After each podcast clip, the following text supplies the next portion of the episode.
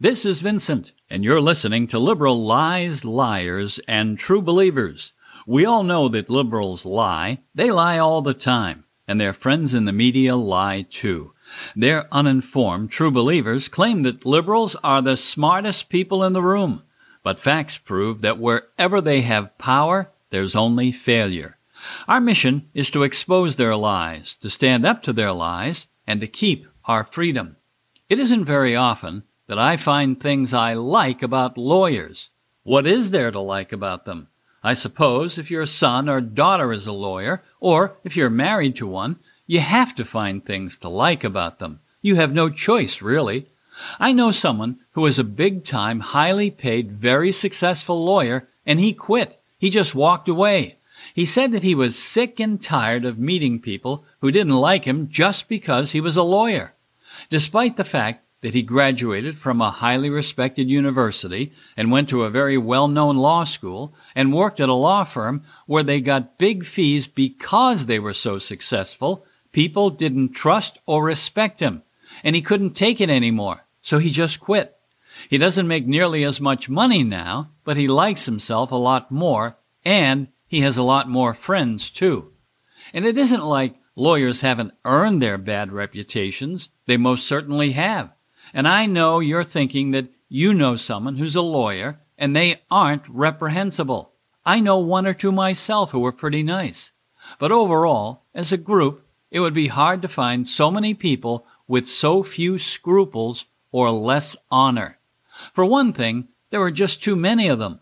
Law schools are churning them out in droves, and when there's that much competition, making a living is much harder. What inevitably happens is that many of them become politicians or personal injury lawyers. The ones who become politicians think that their main job is to write laws. After all, that's why they went to law school, so they could learn about laws. And that might explain why we have so many laws that make no sense whatsoever. For instance, we have thousands and thousands of pages of laws and regulations having to do with people owning guns. Yet the lawyers in Congress think that if they can just write a few thousand more pages of laws, that gun violence will go away. They just don't understand the human side of gun violence. It's pretty silly when you think about it. One thing you learn about lawyers is that they aren't very good when it comes to understanding people. Human behavior is not a strong suit with them, so they write laws to try to control what they don't understand. And that's hard to do when you don't know anything about your subject. But they keep trying to do it, and it never works, so eventually they end up trying to gain enough power over these strange beings that it doesn't matter anymore. If anyone gets out of line, you can just punish them. That's much easier than trying to understand them. Maybe that's why lawyers are so bad at governing. It always amazes me when I see people in power fail so often. Not that they fail, that never surprises me, but that they don't seem to know why they're failing.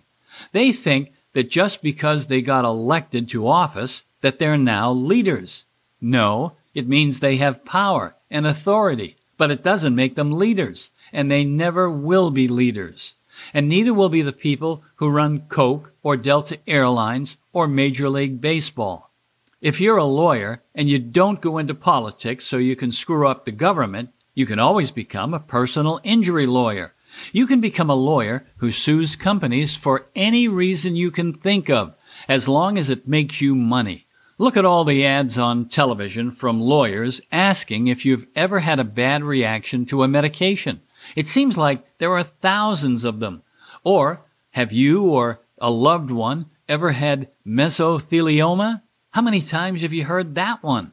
Or have you ever suffered an injury because of an accident? The accident could happen in your car or at the gym or anywhere, and these lawyers will represent you to try to win you a lot of money. And they say you'll pay no fee unless they're successful. And there are so many class action lawsuits too. In fact, way too many to even count. You have to remember that the American Bar Association and the National Trial Lawyers Association are very powerful organizations. And since so many people in Congress are lawyers, These groups pretty much get what they want. When lawyers think they can make money on anything, their friends in the Congress go out of their way to make sure that there are laws in place so that these lawsuits can make the money. When it comes right down to it, lawyers can sniff out ways to sue people or companies to make money better than any bloodhound that ever lived. So why aren't they running any ads on television looking for people who have ever been discriminated against? Why aren't lawyers out there trolling for victims of racism? Since all white Americans are racist and everybody knows it to be a fact, why aren't there more lawsuits? Are you a black or brown person? Has a white supremacist ever harmed you? If you've ever been stopped by a white policeman and harassed in any way, we can help even if you actually committed a crime. It doesn't matter. Have you ever been turned down for a job because you're black? Have you ever been denied the right to vote? Have you ever been passed over for a promotion? Of course you have. And that's why we're here.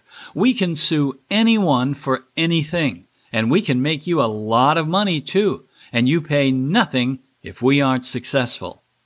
Now, because America is such a racist place, there must be millions and millions of people who could sue, but they aren't.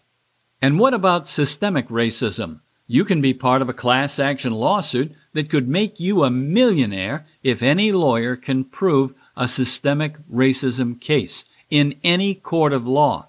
And it should be easy too. Just listen to the media. Yet there aren't any cases. It seems like there are millions of personal injury lawyers, but civil rights lawyers are all looking for work. There's a reason for that, but don't look for answers from the mainstream media or the Democrats either because they don't want to talk about it. Have you ever heard about the EEOC? That's the Equal Employment Opportunity Commission. There are EEOC posters plastered all over bulletin boards in every cafeteria of every company in America. If you've ever held a job, you've seen them. If you have a discrimination complaint about the place you work, this is where you take your complaint. And trust me, EEOC isn't on the side of employers. Anyone who has ever had to deal with an EEOC complaint knows how hard it is to prove you are innocent if one of your employees makes a complaint. You're guilty until proven otherwise. Now, since everyone who can read surely knows about EEOC, you'd think that they'd be overwhelmed with complaints, but they aren't. For one thing, the EEOC has been around for more than 50 years. Now that means that companies know that they must document every potentially negative interaction with any of their employees. It means that every time you discipline an employee or handle a complaint or pass someone over for a promotion or decide to pay men and women differently, you must document the reasons why. You must document them in detail you must treat every situation as if you're going to be sued by the government, because you might be. Read the guidelines for the EEOC. Read about what they do. They're a very tough organization to deal with. For the last five years, EEOC has ruled against about five large companies a year, and some smaller companies too. And remember, many companies believe it's far easier just to pay the fine, a very large fine in some cases, rather than fight the EEOC, even if you've done nothing wrong. An EEOC has made some companies pay millions of dollars to settle complaints. Because of EEOC, and because of many other laws that punish companies for being racist or unfair, companies go out of their way to try to avoid problems. And it isn't just because there are laws against it. Most companies go out of their way to recruit minority candidates because they want to be fair, because they believe in doing the right thing. So the fact is, the reason you don't see lawyers advertising on television for clients who have been the victims of racism is that there's no money in it for them. The rule of law is this follow the money. And if there's no money in it, there'll be no lawyers chasing after clients.